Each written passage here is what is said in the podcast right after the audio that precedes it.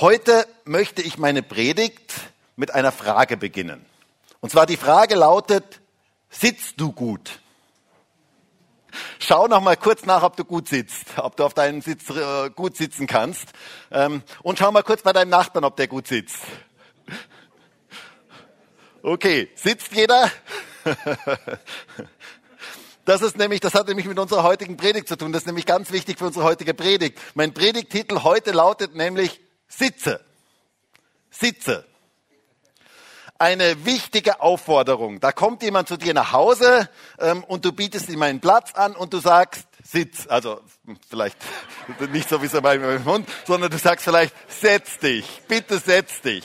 Ähm, setz dich hin.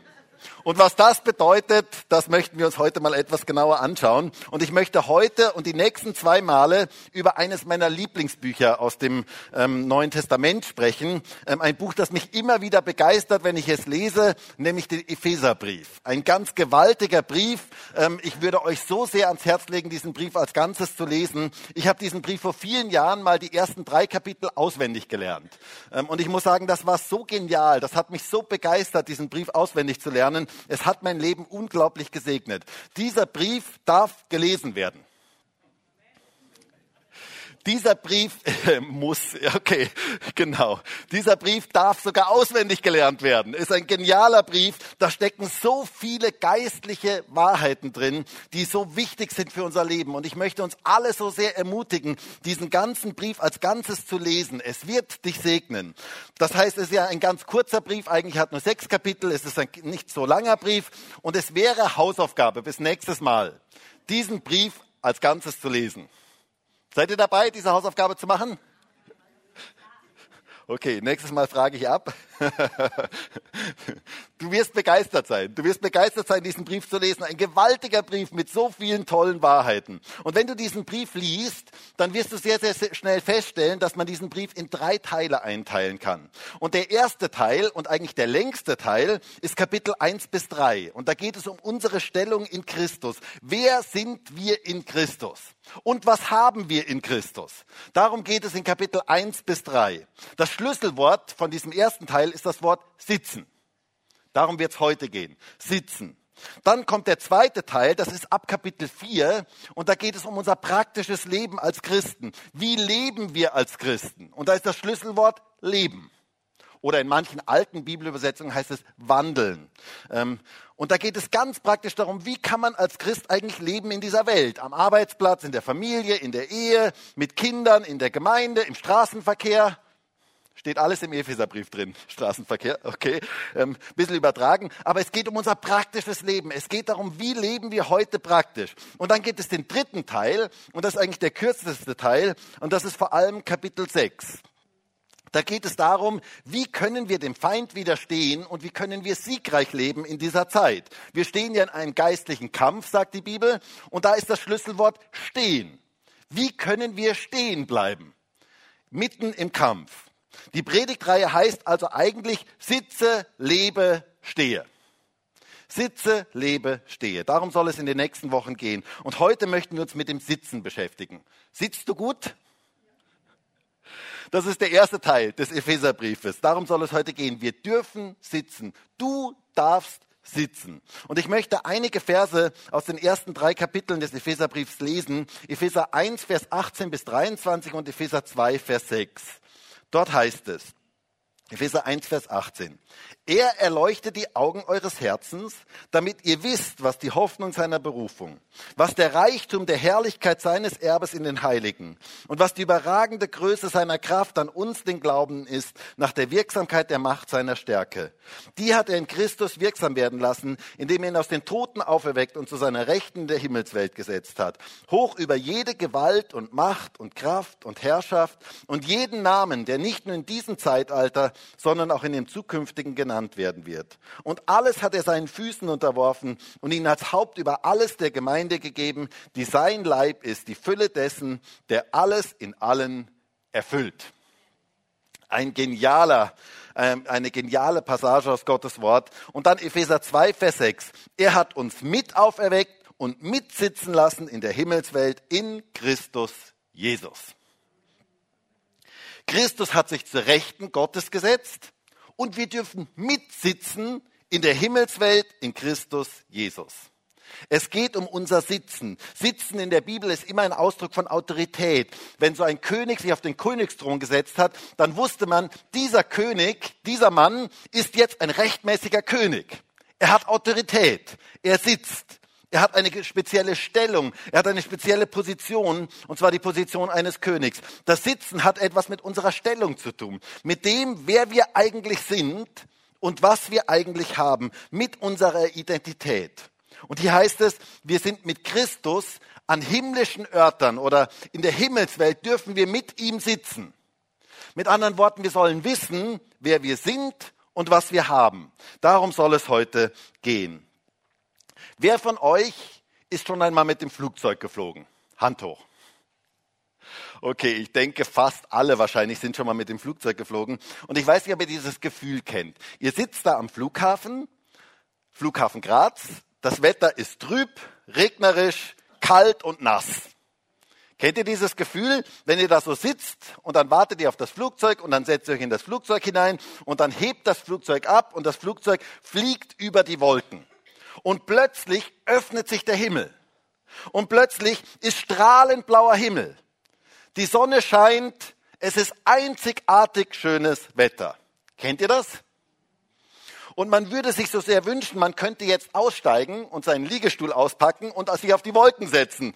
Aber im Anbetracht der Höhe und wenn du dann siehst, wie viel Grad es draußen hat, ähm, lässt du das dann doch besser sein.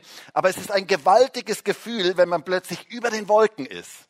Wenn man plötzlich in einer anderen Realität ist, wenn man plötzlich nicht mehr auf dem Boden ist, sondern eine andere Realität hat. Nicht mehr die irdische Realität. Wenn man die Dinge von oben sehen kann. Und ich möchte uns sozusagen heute mal mit über die Wolken nehmen. Ich möchte uns heute mal hineinnehmen in die Atmosphäre Gottes, weit hinein in das, von dem irdischen weg, von dem vergänglichen weg, von dem belastenden dieses Lebens weg, in die Wirklichkeit Gottes unseres Lebens, wie Gott unser Leben eigentlich sieht. Und wisst ihr, ich wünsche mir so sehr, dass Gott uns allen die Augen öffnen kann, dass wir unser Leben aus der Perspektive Gottes sehen können. Und darum soll es heute eigentlich gehen. Dazu hilft nämlich der Epheserbrief. Ähm, es geht darum, dass wir sitzen. Es geht darum, wer wir in Christus sind. Es geht darum, was wir in Christus haben. Denn wisst ihr, leider leben ganz viele Christen weit unter dem Standard, den Gott für ihr Leben eigentlich vorgesehen hat, weil sie nicht wissen, wer sie sind.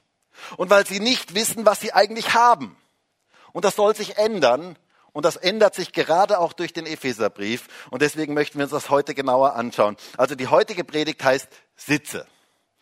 Es heißt ja hier in unserem Text in Vers ähm, 6, in, in Epheser 2, Vers 6, er hat uns mit auferweckt und mitsitzen lassen in der Himmelswelt in Christus Jesus. Er hat uns mitsitzen lassen in der Himmelswelt in Christus. Unser Christsein beginnt mit dem Sitzen. Und das ist auch der erste Punkt heute. Der erste Punkt heute lautet, du darfst sitzen. Du darfst sitzen. Was unser Verhältnis zu Gott betrifft, dürfen wir sitzen, und zwar in völliger Ruhe. Es ist vollbracht. Das haben wir heute schon im Abendmahl so wunderbar gefeiert. Es ist vollbracht. Sitzen ist ein Ausdruck von Herrschaft. Es bedeutet, sich auszuruhen. Es bedeutet zu ruhen. Wenn ich, sagen, wenn ich sage zu dir, setz dich mal daher, dann kannst du ausruhen. Dann kannst du dich hinsetzen. Dann kannst du zur Ruhe kommen. Das ist das, was hier gemeint ist. Wisst ihr, das ist so wichtig für uns, das zu begreifen. Unser christliches Leben beginnt nicht mit dem Tun. Beginnt nicht mit dem Handeln sondern es beginnt mit dem Sitzen. Paulus sagt zwei Verse danach in Epheser 2, Vers 8 und 9, denn aus Gnade oder als Geschenk seid ihr errettet durch Glauben. Und das nicht aus euch, Gottes Gabe oder Gottes Geschenk ist es, nicht aus Werken, damit niemand sich rühme. Unser Christsein beruht auf dem, was Jesus getan hat.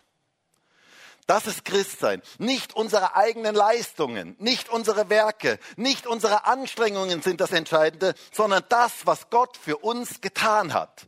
Wir dürfen sitzen. Wenn ich nach Hause komme nach einem anstrengenden Tag und ich setze mich auf das Sofa, dann kann ich mich so richtig ausruhen. Und wir dürfen mit Christus sitzen. Wir dürfen zur Ruhe kommen. Gott möchte, dass du zur Ruhe kommst. Wisst ihr, gerade in unserer heutigen so hektischen Zeit, wo so viele Dinge los sind, ist es so wichtig, zur Ruhe zu kommen. Ist es so wichtig, in die Ruhe Gottes hineinzufinden. So viele Christen kommen mir vor wie Getriebene, die ständig in Action sind, ständig beschäftigt sind und haben gar keine Zeit, wirklich zur Ruhe zu kommen. Aber Gott möchte uns zur Ruhe führen. Gott möchte unser Leben in seine Ruhe hineinführen. Du sollst zur Ruhe kommen.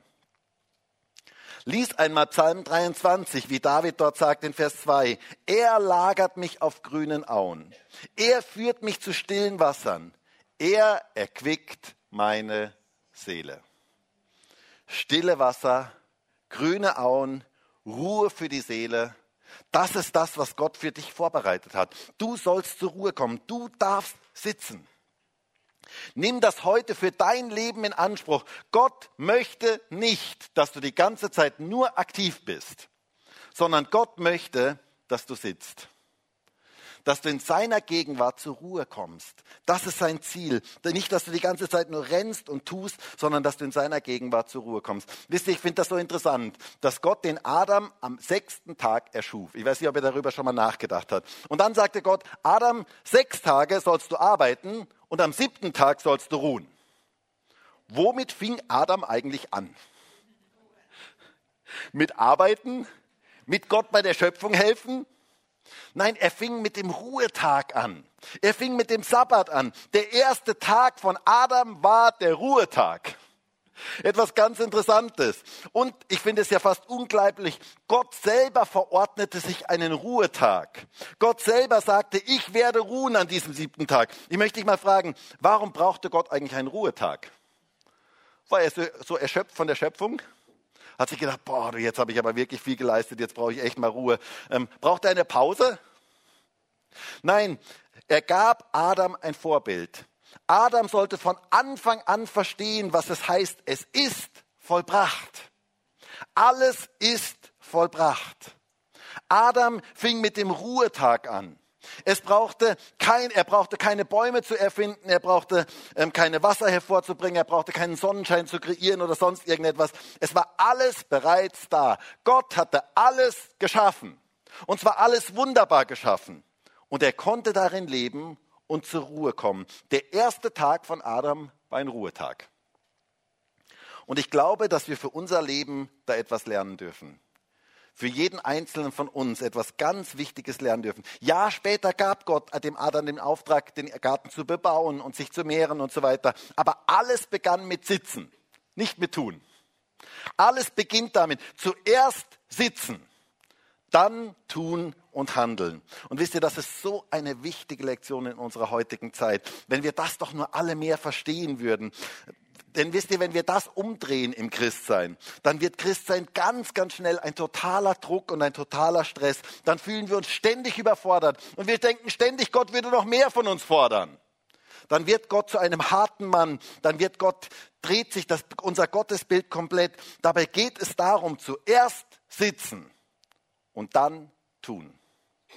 Das ist etwas ganz, ganz Wichtiges. Wir dürfen aus dem Es ist vollbracht Gottes leben. Daraus leben wir. Gott hat schon alles für uns vorbereitet. Wir müssen nur in den Werken leben, die er schon für uns vorbereitet hat.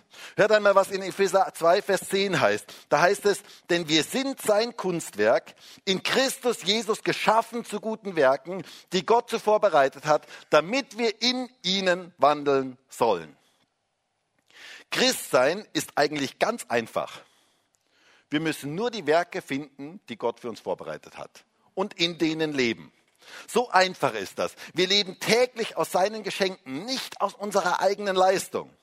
Wisst ihr, ich merke bei ganz vielen Christen, dass sie das am Anfang ihres Glaubenslebens verstanden haben, dass sie das bei ihrer Bekehrung verstanden haben, dass sie nicht aus eigenen Werken gerecht werden. Aber dann im Laufe des Christseins kommen sie dann immer wieder in diesen Leistungsdruck hinein.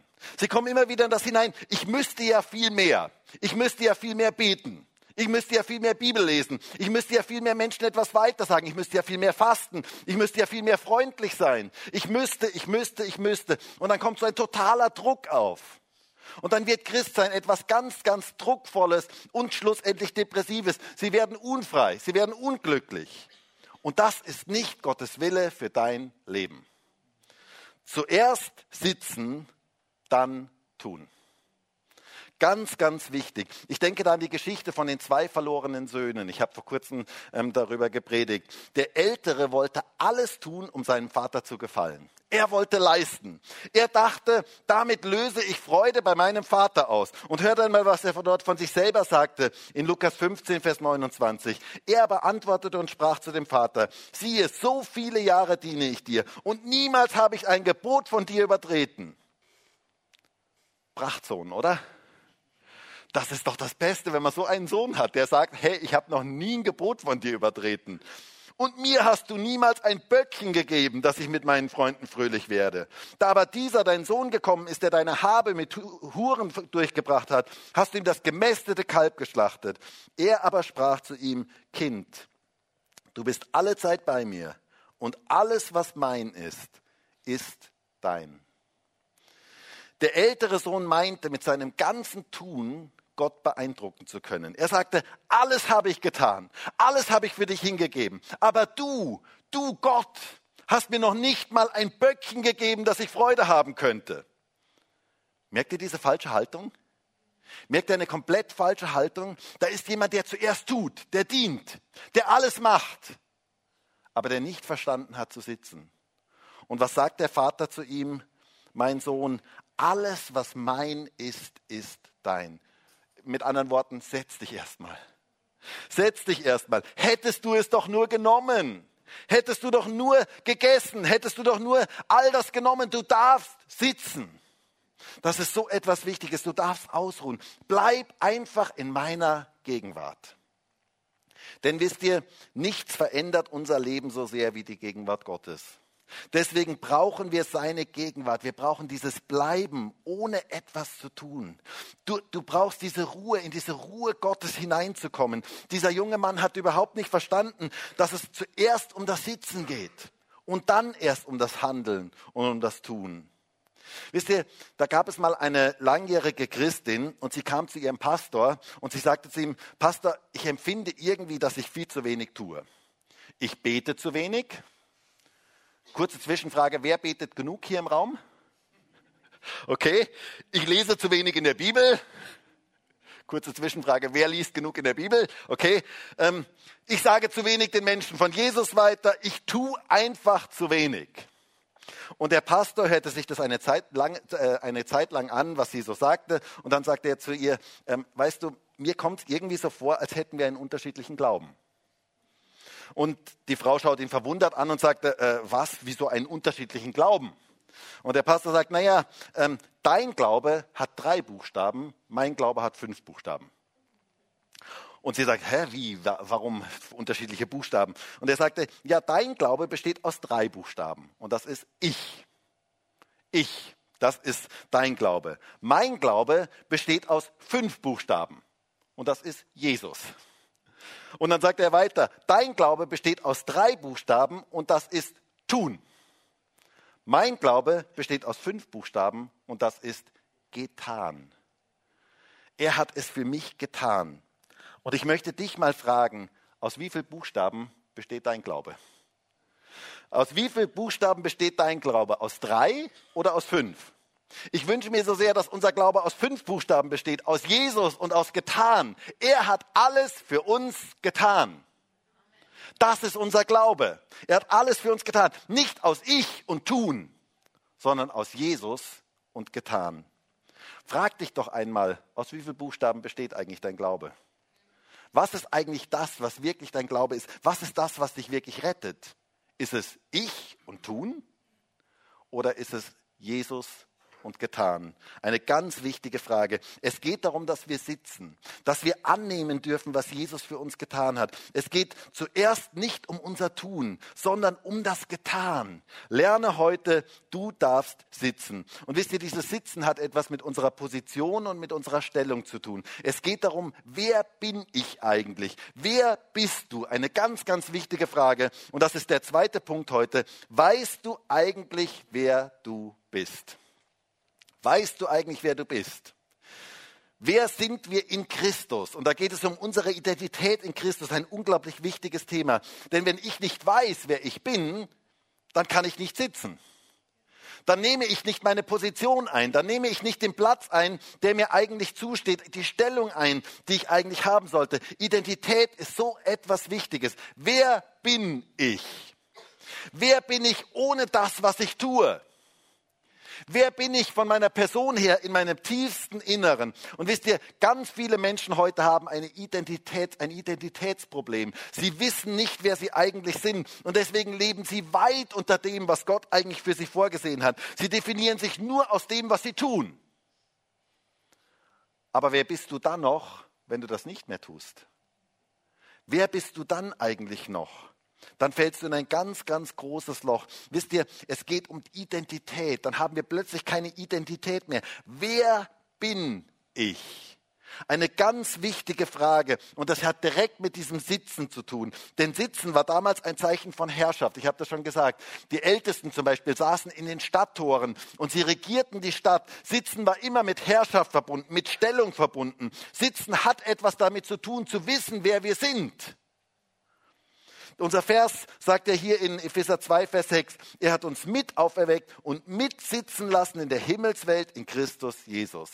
Wir sind in Christus Jesus. Über 35 Mal kommt in diesem, in diesem kurzen Epheserbrief die Wendung in Christus oder in dem Geliebten vor. Über 35 Mal in diesen sechs Kapiteln. Unglaublich. Das ist der zentrale Gedanke dieses Briefes. Es geht um unsere Identität. Es geht darum, wer bin ich? Wisst ihr, Identität ist deswegen so wichtig, weil sie bestimmt, was aus unserem Leben herauskommt. Unsere Identität bestimmt, was aus unserem Leben herauskommt. Du kannst nicht von einem Apfelbaum Kirschen erwarten. Ein Apfelbaum wird Äpfel hervorbringen, das ist seine Identität. Und da kannst du dich vor den Apfelbaum stellen und kannst beten, Herr, bitte lass du da noch Kirschen hervorkommen. Es wird nicht funktionieren. Es wird deswegen nicht funktionieren, weil der Apfelbaum eine andere Identität hat. Identität bestimmt, was aus unserem Leben schlussendlich herauskommt. Und deswegen ist es so wichtig, so entscheidend wichtig, zu wissen, wer sind wir in Christus. Denn das kommt dann auch aus unserem Leben heraus. Die ersten drei Kapitel des Epheserbriefes zeigen uns, wer wir in Christus sind. Und ich würde euch das so sehr empfehlen. Lest diese ersten drei Kapitel mal durch und streicht euch mal alles an, wo, wo es heißt, wer wir sind. Was unsere Identität ist. Da heißt es, wir sind Geliebte, wir sind Begnadigte, wir sind Beschenkte, wir sind Erlöste, wir sind Befreite, wir sind Erwählte, wir sind kostbar. Wir sind in Gottes Augen einzigartige Menschen. Wir sind so unglaublich wertvoll und kostbar. Weißt du, wie wertvoll du bist? Lies Epheser 1 bis 3. Da wirst du erkennen, wie wertvoll du bist. Ich möchte dich mal fragen, wer bist du eigentlich und zwar ohne all das, was du tust? Ohne deine Titel, ohne dein Geld, ohne deinen Besitz, ohne deine Beziehungen, ohne deine Leistungen, ohne deine Fähigkeiten. Wer bist du dann eigentlich noch? Was macht deine Identität aus? Denn die meisten Menschen definieren sich nur über ihre Leistungen oder über ihren Besitz, über das, was sie tun. Aber was ist, wenn du diese Leistung nicht mehr bringen kannst? Wer bist du dann noch? Und da greift der Epheserbrief, da spricht der Epheserbrief genau rein. In diese Frage spricht der Epheserbrief genau rein, diese ersten drei Kapitel. Wer bin ich in Christus? Ich bin kostbar in seinen Augen. Lies diese drei Kapitel bitte in Ruhe durch und nimm diese neue Identität an. Jesus lebt in uns. Und wir leben in ihm. Und das ist eine gewaltige Tatsache. Paulus sagt in 2. Korinther 5, Vers 17, daher, wenn jemand in Christus ist, so ist er eine neue Schöpfung. Das Alte ist vergangen. Siehe, Neues ist geworden. Wir haben eine neue Identität. Christus lebt in uns. Er hat unser Leben übernommen. Und jetzt sind wir Kinder Gottes, Kinder des Allerhöchsten, Königskinder. Du bist ein Kind Gottes wenn du Jesus in dein Leben aufgenommen hast. Hey, das könnte uns von den Stühlen heben. Das ist eine begeisternde Sache. Wir sind Kinder Gottes. Wir sind Kinder des Königs. Weißt du das? Weißt du um deinen Wert? Weißt du, wie wertvoll du bist? Weißt du, dass Jesus in dir lebt? Das ist so genial. Jesus lebt in uns. Das ist unsere neue Identität. Da liegt so eine gewaltige Kraft drin, wenn wir das doch nur wissen. Paulus betete in Epheser 1 darum, dass wir das doch nur erkennen mögen. Dieses wunderschöne Gebet und dieses Gebet möchte ich euch so ans Herz legen, dass am liebsten würde ich euch das auch als Hausaufgabe geben, das täglich zu beten, weil da so eine gewaltige Kraft drin liegt. Er betet dort in Vers, äh, Epheser 1, Vers 18. Er erleuchtet die Augen eures Herzens, damit ihr wisst, was die Hoffnung seiner Berufung, was der Reichtum der Herrlichkeit seines Erbes in den Heiligen und was die überragende Größe seiner Kraft an uns, den Glauben ist, nach der Wirksamkeit der Macht seiner Stärke. Wow. Was für ein geniales Gebet. Herr, öffne uns die Augen, dass wir erkennen, wer wir sind. Christus lebt in dir. Und deswegen darfst du Sieger sein. Du bist kein Verlierer, sondern du bist ein Sieger in Christus.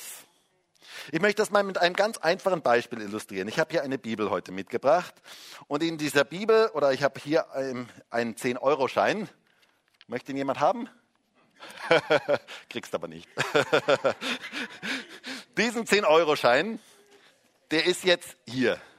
Und ich tue jetzt diesen 10-Euro-Schein in die Bibel. Und jetzt ist dieser 10-Euro-Schein in der Bibel.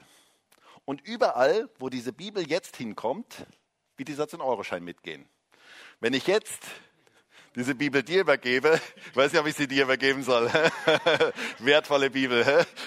Jetzt ist dieser 10-Euro-Schein dort. Und jetzt gibst du es mir wieder. Und jetzt ist der 10-Euro-Schein wieder bei mir. Warum? Weil er in der Bibel ist. Und wisst ihr, das ist eigentlich ein ganz einfaches Bild. Wir sind in Christus. Das heißt, alles, was Christus betrifft, betrifft auch uns. Er lebt in uns und wir in ihm. Wir sind mit ihm total eins und das ist einfach etwas ganz, ganz Wichtiges, das zu erkennen. Alles, was Christus betrifft, betrifft uns. Er lebt in uns und wir leben in ihm. Wir dürfen aus seiner Kraft leben. Wenn Jesus Sieger ist, dann sind wir Sieger. Wenn Jesus eine überragende Kraft und Größe hat, wie wir das hier gelesen haben, dann haben wir das in Christus. Wenn Jesus im Himmel sitzt und regiert, dann dürfen wir mit ihm regieren. Das ist dieser geniale Gedanke, den der Epheserbrief uns eröffnet. Aber mein Gebet ist es, dass wir erleuchtete Augen haben, das zu verstehen, das zu erkennen, wer wir in Christus sind. Du bist wer in Christus. Jesus lebt in dir. Wie wäre das, wenn du das mal kurz deinem Nachbarn, so kurz ihn mal kurz anschaust und sagst, hey, Jesus lebt in dir.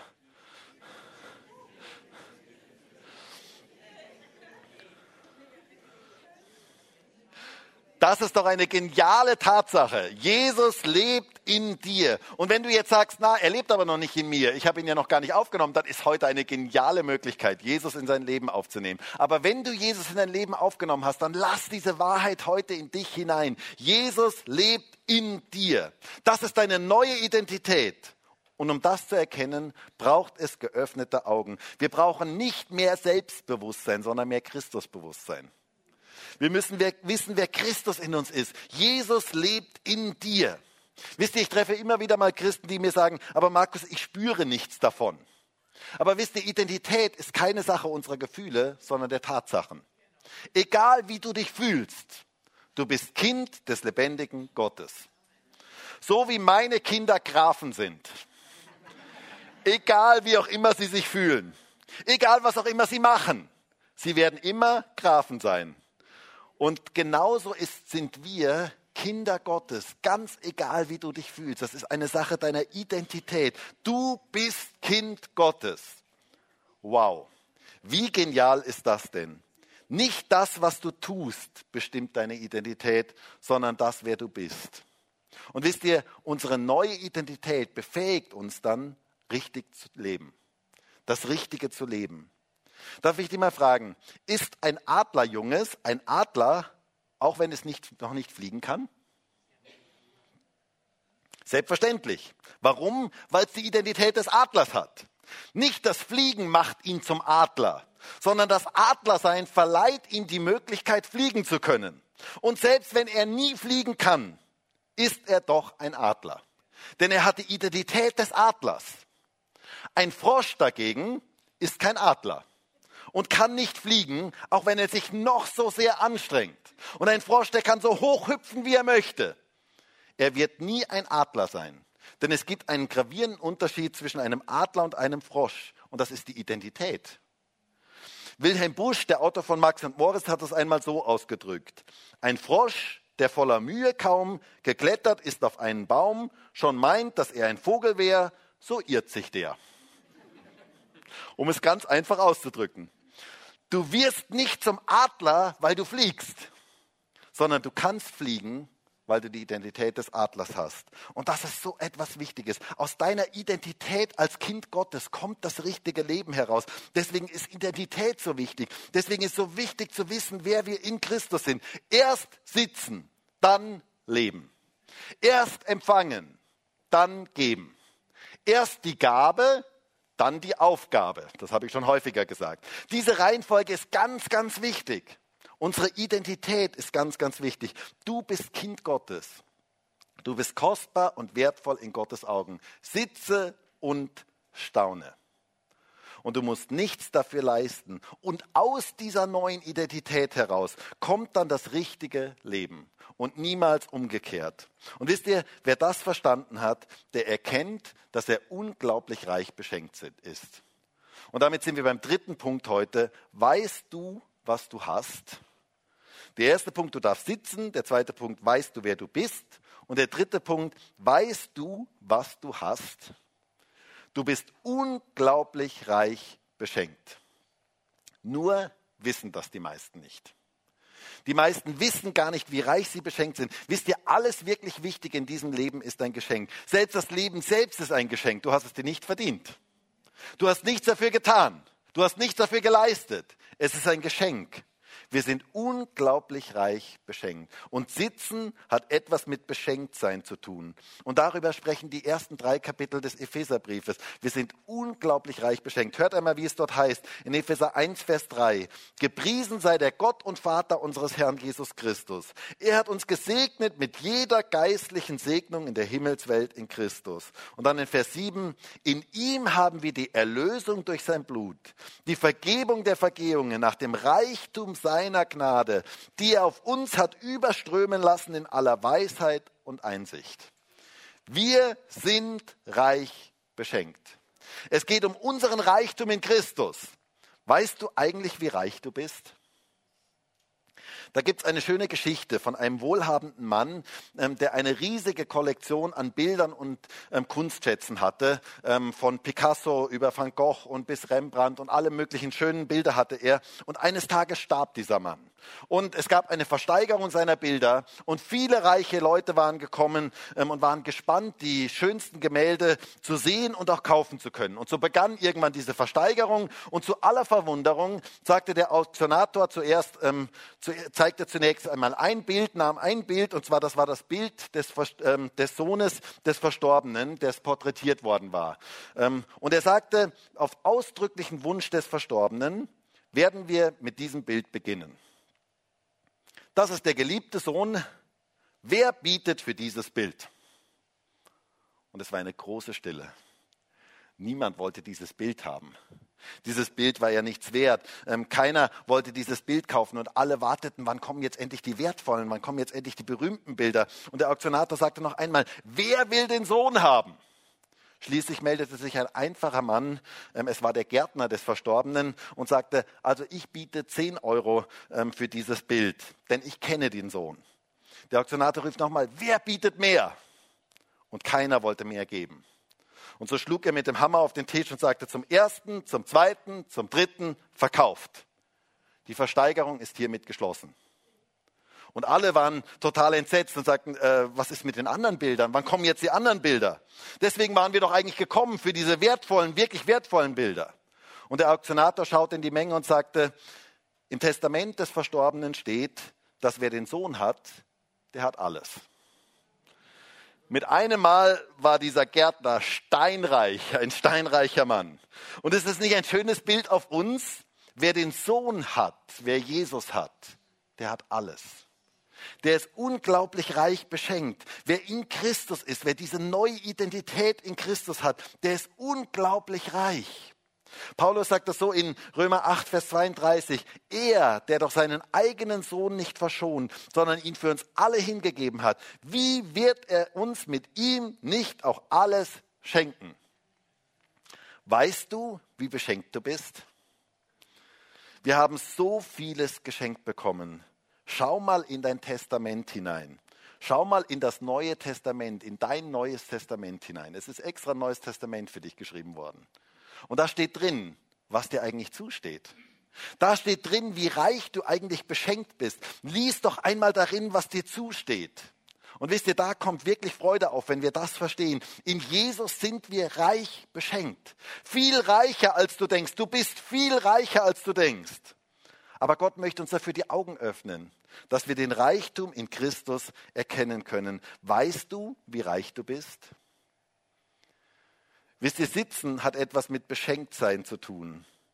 Und Geschenk bedeutet per Definition, dass du es dir nicht erarbeitet oder verdient hast. Das ist die Definition von Geschenk. Wenn mir jemand etwas schenkt und ich hole mein Portemonnaie raus und sage, na komm, ich zahle dir das jetzt, dann ist es kein Geschenk mehr. In dem Moment ist es kein Geschenk mehr. Geschenk heißt, ich habe es nicht verdient, ich habe nicht dafür geleistet, ich habe es nicht erarbeitet, wir dürfen es einfach annehmen. Jesus hat alles vollbracht. Und aus diesem Beschenktsein dürfen wir leben. Das bringt echte Freude in unser Leben hinein. Aus diesem Beschenktsein kommt dann das richtige Handeln. Das werden wir dann beim nächsten Mal sehen. Du bist viel reicher, als du denkst. Lies Epheser 1 bis 3 durch und du wirst staunen, wie reich du beschenkt bist. Stell dir einmal vor, deine Tante Hildegard wird vom Herrn in die Ewigkeit gerufen und du hast geerbt. Und zwar hast du die wunderschöne Truhe, alte Truhe geerbt, die bei Tante Hildegard immer im Wohnzimmer stand. Und du holst diese Truhe jetzt zu dir nach Hause und du freust dich über diese Truhe. Ein wunderschönes Möbelstück und du stellst sie ähm, bei dir hin ins Wohnzimmer und du tust dein Aquarium drauf mit dem Goldfisch, dem kleinen Fridolin oder keine Ahnung, wie der heißt, ähm, tust du da drauf und du hast diese Truhe abgeschliffen, du hast sie von Würmern äh, gegen Würmer behandelt und so weiter. Und eines Tages kommt, da, kommt ein Cousin zu Besuch, den Tante Hildegard gut, gut kannte und der sie gut kannte. Und der sitzt so in deinem Wohnzimmer und plötzlich sieht er die Truhe dort. Und er sagt zu dir, wow, du hast die Truhe von Tante Hildegard bekommen? Wow, du bist ja ein Glückspilz. Und du sagst, ja, die steht da, ich habe sie gegen Würmer behandelt und so weiter. Ähm, und er sagt, meine Güte, also die Tante Hildegard, die muss dich geliebt haben. Also unglaublich. Du hast die Truhe bekommen, wow. Ähm, du musst ja der glücklichste Mensch auf Erden sein. Und du sitzt da und denkst dir, da ist jetzt irgendwas falsch. Irgendwas ist da jetzt falsch. Ich meine, ich habe diese Truhe, die schaut schön aus und ich habe sie gegen Würmer behandelt und so weiter. Ähm, aber ich finde diese Aussage doch ein bisschen übertrieben. Und wisst ihr, was das Problem ist? Du hast die Truhe noch nie aufgemacht. Du hast gar nicht gesehen, dass da unglaublich viele Schätze drin sind in dieser Truhe. In dieser Truhe ist ein Vermögen drin. Und du hast sie nie aufgemacht, du hast gedacht, die schaut so schön aus, du hast sie behandelt äußerlich und so weiter. Und du bist steinreich und du weißt es nur nicht. Und wisst ihr, genauso kommen mir viele Christen vor. Sie sind steinreich, sie wissen es nur nicht. Sie kennen ihr Erbe nicht. Sie kennen das Neue Testament nicht. Sie kennen Ihr Testament nicht. Ihr Christsein hat so einen Ehrenplatz in Ihrem Leben. Sie haben es schön gegen Würmer behandelt und so weiter, dass ja nichts passieren kann. Aber Sie haben diese Truhe nie geöffnet. Sie haben nie verstanden, wie reich Sie eigentlich sind. Sie erkennen gar nicht, welcher Reichtum Ihnen zusteht. Und ich möchte dich heute ermutigen, mach die Truhe auf. Schau hinein, lies dein Testament. Nimm von den Schätzen, die Gott für dich vorbereitet hat. Du bist viel reicher, als du denkst. Lies Epheser 1 bis 3 und mach dir das zu eigen, was dir zusteht. Der Epheserbrief zeigt in den, im ersten Teil, wie reich wir in Christus sind. Und Paulus betet dort in Vers 18, er erleuchte die Augen eures Herzens, damit ihr wisst, was der Reichtum der Herrlichkeit seines Erbes in den Heiligen ist. Hast du gehört? Dass wir erkennen, was in dieser Truhe drin ist. dass wir sie öffnen. Was für ein geniales Gebet. Herr, zeige mir, wie reich ich beschenkt bin. Zeig mir den Reichtum meines Erbes. Mit anderen Worten, Herr, lass mich die Truhe öffnen und die Schätze aus deinem Wort erkennen. Lass mich erkennen, wie reich ich beschenkt bin. Herr, ihr Lieben, wir haben alle geerbt. Wir sind alle beschenkt. Du bist reicher, als du denkst.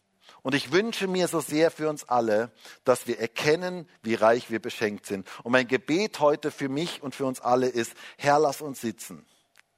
Lass uns erkennen, wer wir sind. Lass uns erkennen, wie reich wir beschenkt sind. Das ist der Wunsch meines Herzens für uns alle. Und ich möchte die Frage vom Anfang noch einmal stellen. Sitzt du gut? Sitzt du richtig? Bist du am richtigen Platz? Wir dürfen mit Christus an himmlischen Örtern sitzen. Wir dürfen unseren Platz einnehmen. Und wir lernen aus Epheser 1 bis 3, erst sitzen, dann handeln. Erst getan, dann tun. Erst die Gabe, dann die Aufgabe.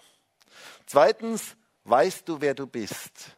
Es geht um deine Identität. Und das Dritte, weißt du, was du hast. Öffne doch bitte die Truhe und, schau, und staune über deinen Reichtum in Christus. Und mein Gebet für uns alle, und das, damit möchte ich für heute abschließen, ist Epheser 1, Vers 18. Er erleuchte die Augen eures Herzens, damit ihr wisst, was die Hoffnung seiner Berufung, was der Reichtum der Herrlichkeit seines Erbes in den Heiligen und was die überragende Größe seiner Kraft an uns, den Glauben, ist, nach der Wirksamkeit der Macht seiner Stärke. Möge Gott uns allen die Augen öffnen, dass wir erkennen, dass wir sitzen dürfen, dass wir erkennen, wer wir sind und dass wir erkennen, was wir haben, wie reich wir beschenkt sind. Und dafür würde ich jetzt so gerne mit uns gemeinsam beten. Und vielleicht können wir alle gemeinsam aufstehen.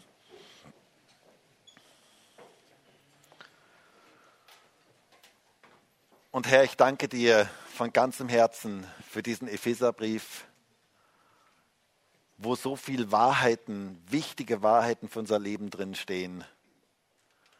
Und ich danke dir dafür, dass wir mit dir sitzen dürfen an himmlischen Örtern, ich danke dir dafür, Herr, dass du uns eine ganz neue Identität gegeben hast.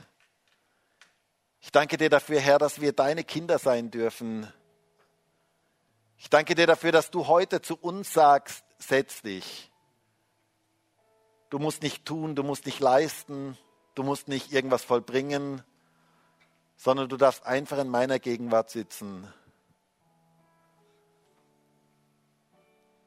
Herr, ich wünsche mir das so sehr für alle, auch alle, die heute hier in diesem Gottesdienst sind oder im Livestream sind, die vielleicht innerlich so getrieben sind, vielleicht auch sogar durch geistliche Dinge getrieben sind, dass jeder von uns zur Ruhe kommen darf bei dir, einfach bei dir sitzen darf. Du sagst heute, mein Sohn, meine Tochter, alles, was mein ist, das ist dein. Wir dürfen bei dir sitzen, zur Ruhe kommen, in deiner Gegenwart sein. Herr, danke für dieses Geschenk.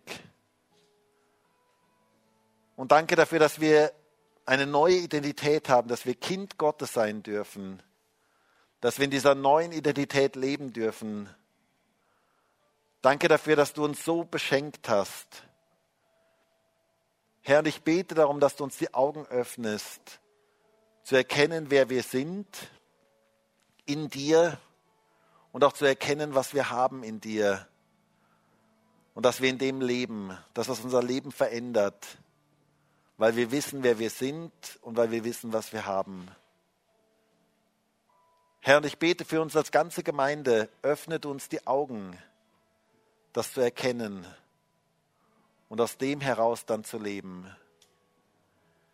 Ich bitte dich darum, dass wir nicht leben, ohne zu sitzen, bitte ich darum, dass wir zur Ruhe kommen bei dir und dass wir wissen, wer wir sind in dir und dass wir aus dem heraus das Richtige leben. Danke für dein Wort. Danke für deine Wahrheiten. Und ich bete auch für jeden heute hier in diesem Gottesdienst, auch im Livestream, der den Epheserbrief liest, dass du Erkenntnis gibst, dass du geöffnete Augen gibst, deine Wahrheiten zu erkennen Danke dafür, Jesus. Danke für diesen wunderbaren Brief. Danke für dein Wort und danke für dein Wirken in unserem Leben. Und danke dafür, dass wir bekennen dürfen, wir sind deine Kinder und durch dich wissen wir, wer wir sind. Danke dafür, Jesus. Halleluja. Und wir möchten jetzt ein Lied singen. Und in diesem Lied heißt es, durch dich weiß ich, wer ich bin. Und es wäre so gut, wenn du das jetzt so bewusst als Antwort auf diese Predigt mit mir gemeinsam singst. Dass wir sagen, ich bin Gottes Kind und durch dich weiß ich, wer ich bin. Und lest den Epheserbrief durch. Nehmt ihn in euer Leben auf. Lasst ihn so zum Teil eures Lebens werden. Und ihr werdet merken, wie da ein gewaltiger Segen drauf liegt.